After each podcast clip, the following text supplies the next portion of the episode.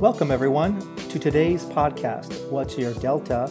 MGH Institute's three tips for faculty development. With your host, Janice Palaganas, who is the Associate Professor of Health Professions Education and the Associate Director of the PhD program in Health Professions Education, along with Peter Cahn, the Associate Provost for Academic Affairs at the MGH Institute of Health Professions. Welcome to What's Your Delta, MGH Institute's three tips for faculty development. You're here with Janice Palaganas. And Peter Cahn. Uh, I would love to introduce our guest podcaster today because she has just been a source of mentorship for me in terms of how to live in this world of academia because it, it is pretty new for me and how to best navigate with our students who are faculty. So essentially the faculty development part. And so I'd love to introduce Ann Thompson. Anne, thank you for joining us today. Oh, it's a real pleasure to be here, Janice and Peter. Thank you so much. Anne is a physical therapist by discipline. She was the chair and associate professor emerita for rehab sciences at Georgia Southern University. And you were also interim dean of uh, health professions and university, vice president for academic affairs. That's all before I came to MGH.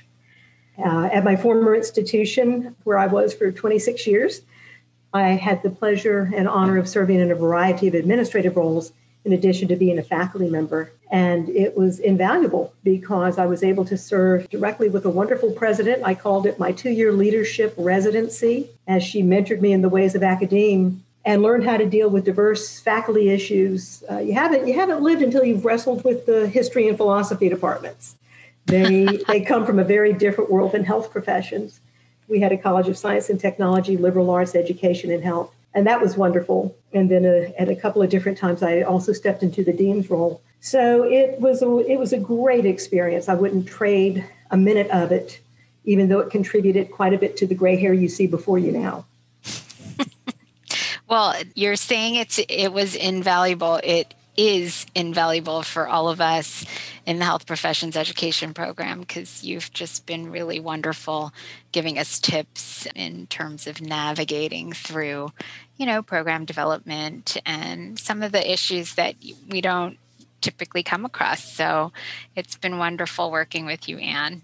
Oh with y'all as well. I think that we've got this amazing team and it's fun. I have rediscovered discovered the joy of teaching, but with the new added benefit of working in an interprofessional team of amazing professors. And I kind of backed into it. My friend Lynn Ford called me one summer day and said, Hey, we need somebody to teach an assessment course. Would you like to do a little something? And I said, Sure, that sounds like fun. And the next thing I, I know, uh, Roger kept saying, You want to do a little something else? And pretty soon we had our master's program and brand new faculty and a PhD program and a teaching and learning certificate for St. George's University Medical School. So it's been an amazing new chapter and it's just been a pleasure. So, Anne, you're reminding me of some comments I make to new faculty around this time of year as they're embarking on their careers. That sometimes the through line makes sense only in retrospect. That at the time it just seems like an opportunity. Maybe I'll take it, maybe I won't. And when it comes time to reflect, that's when you can see all the connections. I mm-hmm. wonder if you could contrast the view when you were starting out your career and, and what path you thought you'd take versus the one you look at now when you reflect back. Oh, Peter, that's that's that's a that's a wonderful question. Like so many in health professions education, I had been a full time clinician and uh, had spent my my time in uh, a variety of healthcare environments and was actually directing a, a, rehab facility when the opportunity to enter teaching arose as they were starting a physical therapy program at, at our university. And from there, it became clear that I needed to get a, a doctoral degree as well and um, Georgia Southern University was starting its very first doctorate of education and its inaugural cohort in higher education leadership. And I thought, this sounds great. This this will really help me quite a bit. So as I look back on leadership philosophies and you ask the question, I think it's it is interesting because some people go forward in their lives with a five-year plan or a 10-year plan. I'd like to say I attended the Joan of Arc School of Leadership, where somebody says, We have a need. Do you mind stepping in? And, and it's been wonderful. As I say, I wouldn't trade anything. The one thing I will say is that I think the departments that mentor their young faculty should always include the fact that you need to become fully promoted through the rank of full professor if you are really interested in taking an administrative path because there are the opportunity to do the level of research that you need to do to attain full, full, professor is harder to attain if you go into administration early. And I did. I don't regret it in retrospect for a, a variety of reasons. I enjoyed it. It was exciting. The opportunity would not have arisen otherwise unless I decided to move. And one of the things I learned in my leadership journey is that leadership is a lot like driving a car. Do you like an SUV? Do you want a sport car? Do you want a nice, comfortable BMW? What size do you want? And I am most comfortable in the middle leadership ranks. I really enjoyed taking the department chair's job. And that's the one that I held for five years. And I think it's the one that I enjoyed the most. The others were invaluable and I would do them again, but I did not seek them further. And I think that that's one of the pieces of advice I would give people is be aware of the different ways your career can develop, but don't be afraid to step out of the box. Just remember that everything has a choice point, and if you really want to ascend in the highest levels of academe and the mobility for that, you'll probably have to grow up and leave home and go to another institution. So go ahead and become fully promoted first. Go for the rank of full professor. It's a nice card to have in your pocket, and you can go and do other things. Now, one through line in your story, and it sounds like when opportunities arose, you took them. And how do you balance that with the, the need to say no? Because I know some faculty, particularly we see faculty of color, who are asked to do more because of their perspective. Can they serve on this diversity committee? Can they mentor that student? And that may be an opportunity for them to gain some experience, but at the same time, it goes against what you're saying their need to get their scholarship done so they can get promoted. And they don't want to be get the reputation of always saying no. So there's this sort of bind between seizing opportunities, but also protecting your time so is that a, a, balance you had to strike? Yes, and, and that's very well put. And you're exactly right, because for faculty of color and faculty of other diverse backgrounds, sometimes they are specifically chosen because there aren't as many of them on a campus. And so when you look at committees that need to be formed, initiatives that need to be done, they are oversampled because we want their input, but we don't we don't have a balance in the faculty ranks for that. And I think that it becomes one in which we all need to be aware of and mentor those people. I've had colleagues in that situation as well as faculty that reported to me in that situation. And you have to be scanning, I think, not just down the road, but around the corner. So when I say take things as they arise, if it looks interesting to you, I think that you also need to know if you say yes to these four committees, which are perhaps at the departmental level, the college level, but you know that there's something coming up at the university level that'll have greater impact, and you really think that's where your talents would be better used. It's back to the department chairs and the dean to protect that faculty member and say, you know, let's see if we can do something different. You don't want to burn these people out. And uh, I do have some colleagues that I believe were probably overcommitted. I have other colleagues who used that opportunity to rise into some other administrative opportunities that came about. But I think you bring a very good point to the table. We have to not just look at the immediate need, but see what else is on the horizon and what's the mutual benefit for that faculty member as well as for the institution.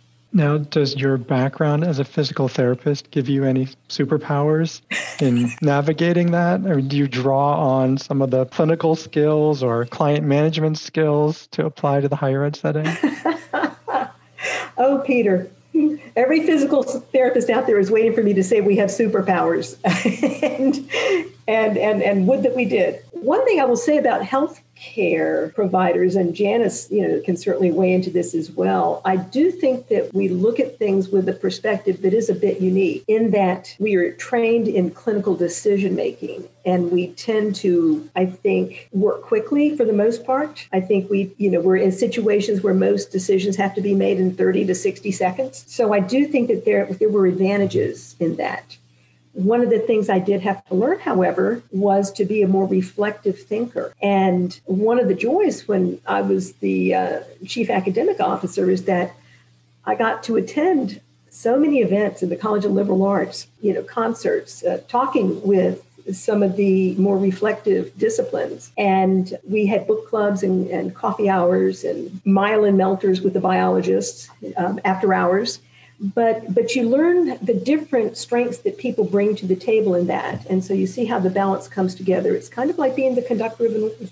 orchestra. You be, you get a better appreciation for all the voices and how to bring them together because the point in any academic setting is we're trying to educate students. So I think it enriched my background personally. There were th- one of my favorite lines that I borrowed from a political scientist is things have to cook at the temperature they're meant to cook. Some decisions can't be rushed, shouldn't be rushed. Some ingredients are really important and if you don't have it it's not going to taste good. And so I think it was useful. I think that when we came together, the university was better for it and the students were better for it. I, I so agree with you, Anne. And I think this ties into our passion because I know you share this passion of mine in interprofessional education, and Peter does too. So I, I think all of IHP wouldn't be there if you're not that interested in interprofessional education. I know that's our, it's one of the strengths of our programs. And so I agree with you in that, you know, this whole notion of things arising and cooking at the temperature at that time and the you know the ingredients that go into it. Because as you were talking i was thinking of a particular moment for me which is you know coming from the clinical setting my background's emergency. So the same as everything you're saying you have to make quick decisions. There isn't time for some of the conversational dance you see in some of you know meetings that are not in the clinical environment. And it's like you know very very direct. And uh, it's it's kind of like an unspoken role. And how much of that still exists today it does still exist today of uh, emotions last, work first, emotions last, and this whole movement of emotional intelligence and how it drives our actions. It's it's interesting trying to get, and I think more and more clinicians are seeing the value of it as it's becoming accepted in the business literature and in organizations. You know, I'm thinking of this one particular instance, an event when we were waiting for trauma to arrive, and it, it took about 15 minutes to, for this trauma to come in and we and it was 15 minutes of talking so the entire team was there awaiting the arrival. And we suddenly started talking about our roles and what we learned in school.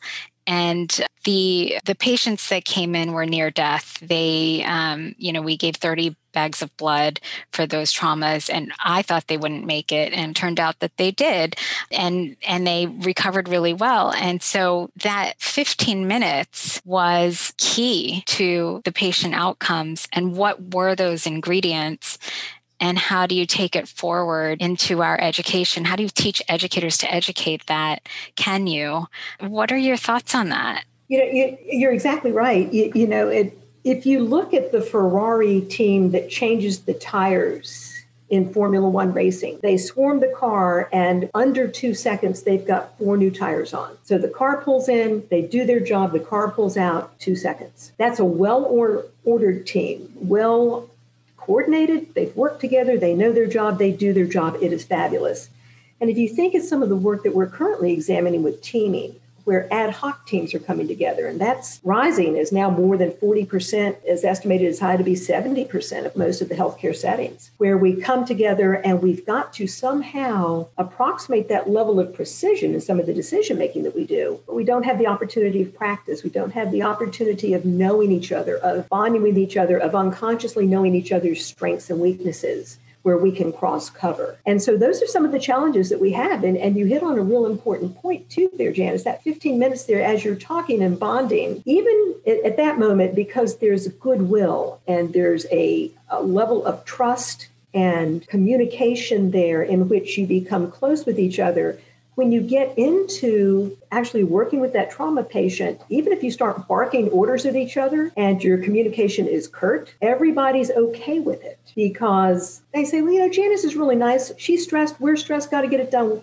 It's good. It's all fine if we were to do that without having that level of trust and communication already established, and we can't default to our usual roles like the Ferrari team, our challenge now is to figure out how we make that team work together with the same level of quality and trust, but with a whole underlying set of variables that are totally different. And so there's, you know, there's research. We're doing research within health professions right now on that, and we're educating our students about that and looking at the literature and actually going back and, and uh, I know there were some projects that you and BA White and some others are looking at communication in teams during COVID and the growth in ad hoc teaming.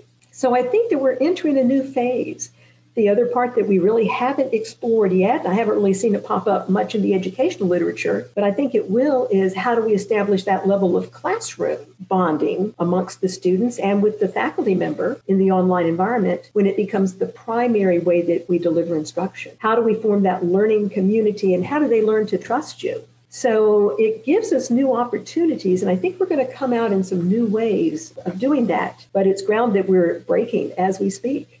Can you say how COVID has impacted that learning environment since you were teaching primarily online before? Did you have to make any adjustments or is there any conscious reframing in your role as the educator? Oh, definitely. I was also uh, teaching the doctor of physical therapy students back at Georgia Southern last spring. And so we switched one class from in person to the online environment. We had another that had been online while they were in the clinical setting and were coming back for a face to face three week intensive that suddenly had to go online. And the technology that the school had at the time really did not support the shift of 22,000 students to the online environment smoothly. So, so we faced a lot of the challenges that many universities faced.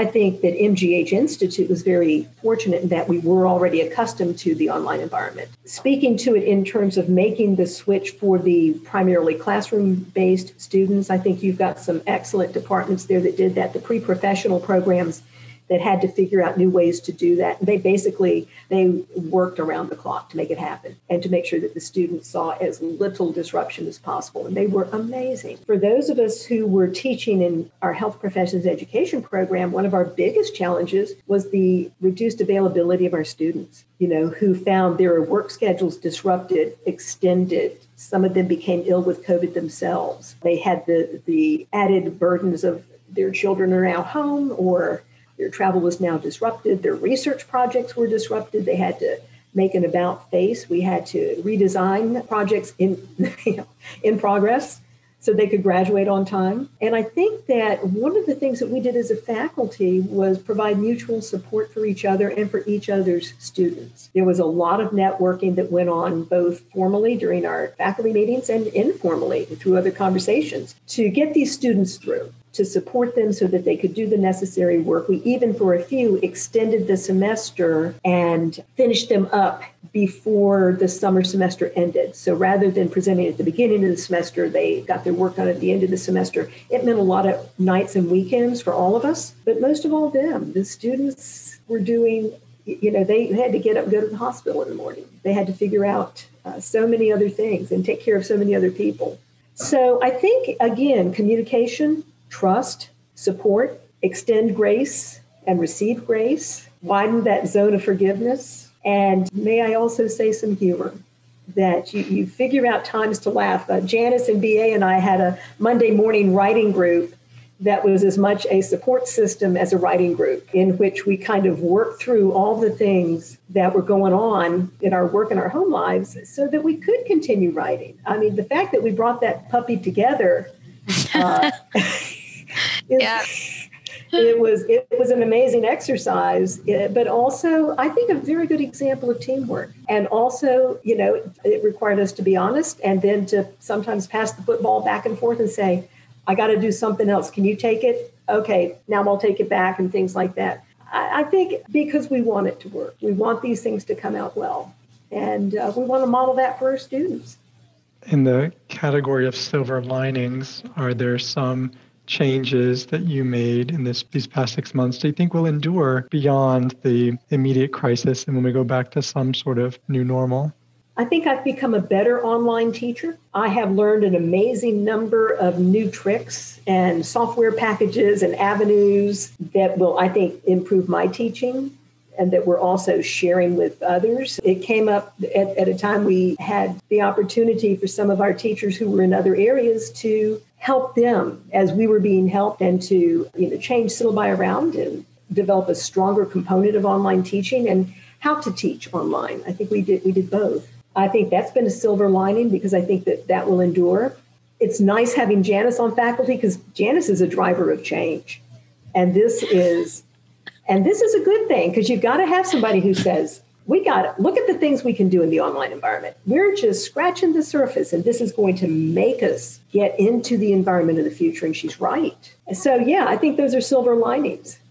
It's just been amazing in general watching, you know, I'm thinking from, you know, in March, getting so many emails of panicking faculty trying to turn their courses online or transition to the online environment from where we are there to where we are today. Like such a steep learning curve in general for the world. I i don't it's been amazing how quickly people became experts at online learning and then have not only become experts but have contributed to the creativity that other people built upon i just think that that's been amazing. And of course there's there's some artifact from the the speeding that we had to do to get there that we're you know still kind of working through not our team in general i'm talking about online learning in general. So one good example is uh, people don't realize you know when we all jump to online learning we just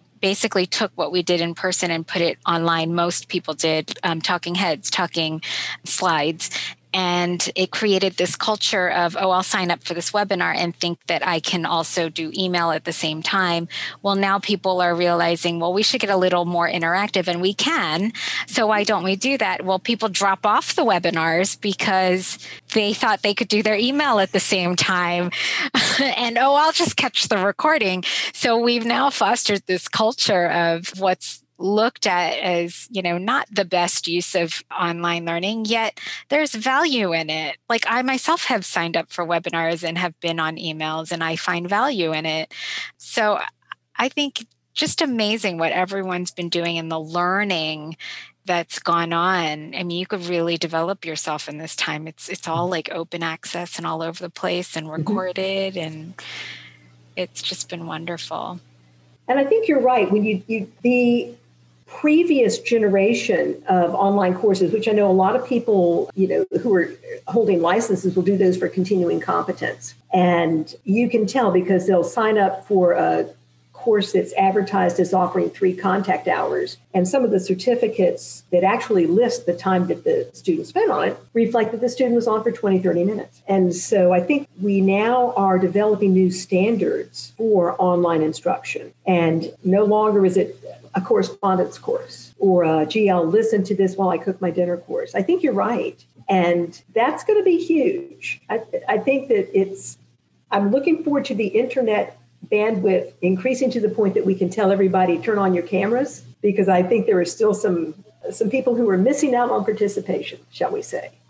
So, and we've talked about your illustrious CV, and I'm wondering are there things that you would still like to accomplish, whether personally, professionally, but what keeps you motivated? What, what goals are you working toward now? Well, I, one thing is, um, as I say, the opportunities for research and publishing were opportunities that, that I put on the back burner while I was in my former institution. And now that opportunity has reopened. And so I'm enjoying getting back into scholarly work and looking at some of those opportunities there with my colleagues. So, certainly contributing through scholarship is something that I look forward to doing more of. I'm learning an amazing amount from my colleagues as well. I want to take all of their courses, but I want to take them pass fail. or just as an auditor, because I think the content material that we have uh, integrates so well. And I want to be able to learn more about that so that as we're teaching, we're also talking to the students and go, oh, yeah, you're going to get that in this class and bring this over to that one and, and pick up on this thread. So, the opportunity to make a more integrated and innovative curriculum in our programs, I'm looking forward to that as well. And then finally, just enjoying the students that we have. That I like not being the administrator, in that I can leave the more routine and critical tasks that go with administration I can leave those to others. And so it's kind of a rebirth in some ways. I've been reborn as a faculty member and um, I'm enjoying it. Well, we've so enjoyed having you not only in this conversation, but working with you professionally. Yes. Oh, back at Yes. back at both of you, I enjoyed as well. I've been uh, trying to count the number of metaphors you imparted to Oh, us. oh, oh. So she has a term for this. Her students call it aneurysms. In a positive sense. Yes, yeah. The only one that you would ever want to have. Yes. Right. well, I mean, that is how my brain works too, and it, it is a good example of making things concrete, which could be sort of uh, intangible. So I'm gonna the the one that I want to highlight as our sort of summarizing three tips is leadership is like driving a car. I appreciated that one because it has different dimensions. So you used it in the sense of there are SUVs, there are sedans, there are different sizes and comfort levels. And just like you test drive a car, you try out these different roles and find what's suitable for you. But you also used it in the sense of scanning the road, looking what's around the corner, positioning yourself to take advantage of opportunities, some of which may be right in front of you, but some may be a little bit out of sight. So that good scanning technique they teach you in driving school. So I put that as sort of the first takeaway for me. I also want to lift up what you said about becoming fully promoted before going down the administrative path. That uh, was something that I thought about uh, early on, uh, and realizing, at least in the academy, rank is a currency, and we are in a prestige economy. And so having that title behind you, that recognition, does make it easier for you to be effective in some of these roles where you need to get people's buy-in. And uh, I was, you know, academia has such low stakes, but you know, high drama, and you don't want to give people, you know, one more reason to to doubt you or to um, slot you as someone not worth listening to, even though your ideas may be great. Uh, so that underneath it is the idea of taking care of your own professional development and reaching that mastery. And then lastly, relevant to our ongoing theme of interprofessional collaboration, you really highlighted for us the importance of ad hoc teams or the, the pit crew metaphor. Oh, another one that, that uh, can can change. The membership fluctuates and your tasks may be situational, but you have to build up a trust amongst each other to perform effectively, consistently at a high level. And you gave us some tips for doing that, extending grace, widening the zone of forgiveness and humor. You don't often think about those uh, NASCAR pit crews as being full of humor, but I bet that helps de stress some of those very tense moments. So I thank you for giving us this sort of new landscape of models to consider Yes. Thank as you, we think Anne. about teaching and leading in health professions education. Well, thank you both. It's been a wonderful hour with you, and I, I appreciate the opportunity to, to talk. It's been great. Always learning from you, Anne. Thank you. Back at you. Thank you for listening to our podcast, What's Your Delta? MGH Institute's three tips for faculty development. We hope you come back and listen to our future podcasts with your hosts, Janice Palaganas and Peter Cahn of the MGH Institute of Health Professions.